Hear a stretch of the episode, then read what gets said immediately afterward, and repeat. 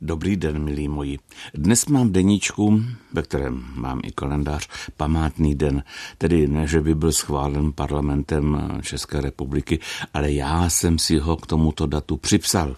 Dnes totiž slaví svoje narozeniny moje dcera Magdalenka. Dovoluji si o ní povídat proto, jelikož se často v televizi a tisku objevují, zejména v Černé kronice, zprávy o tom, jak se potomek zachoval zle vůči svým rodičům nebo prarodičům, jak je okradl, zneužil jejich jméno a jsou i případy vražd.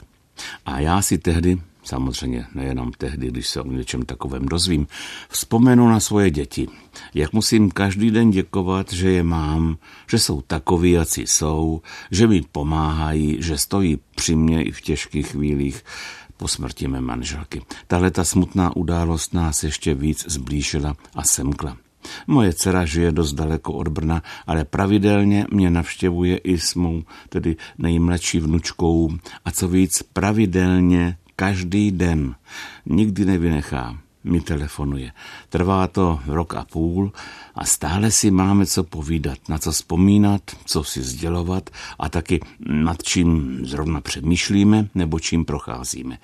Dcerka v sobě nezapře rozhlasový trénink v kroužku, který v Českém rozhlase Brno navštěvovala, protože během vycházky s Rebečkou klidně natočí jen tak od boku polední vyzvánění kostela svatého Václava. A díky moderním technologiím mi je ve znamenité kvalitě okamžitě pošle, tedy zvukový záběr, i s připojenou fotografií kostela.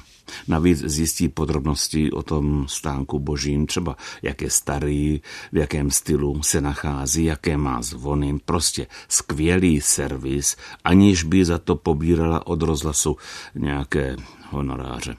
Dobrovolnice. Její profesí je něco jiného, pracuje jako psycholožka, ale dokáže se vyjadřovat přístupně, srozumitelně, věcně, což mnohým redaktorům chybí Teď prosím nemám na mysli zaměstnance této rozhlasové stanice, tam shledávám značnou profesionalitu.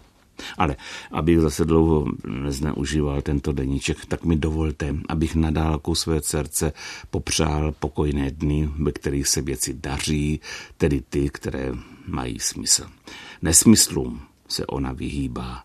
Takže všecko dobré, moje ceruško.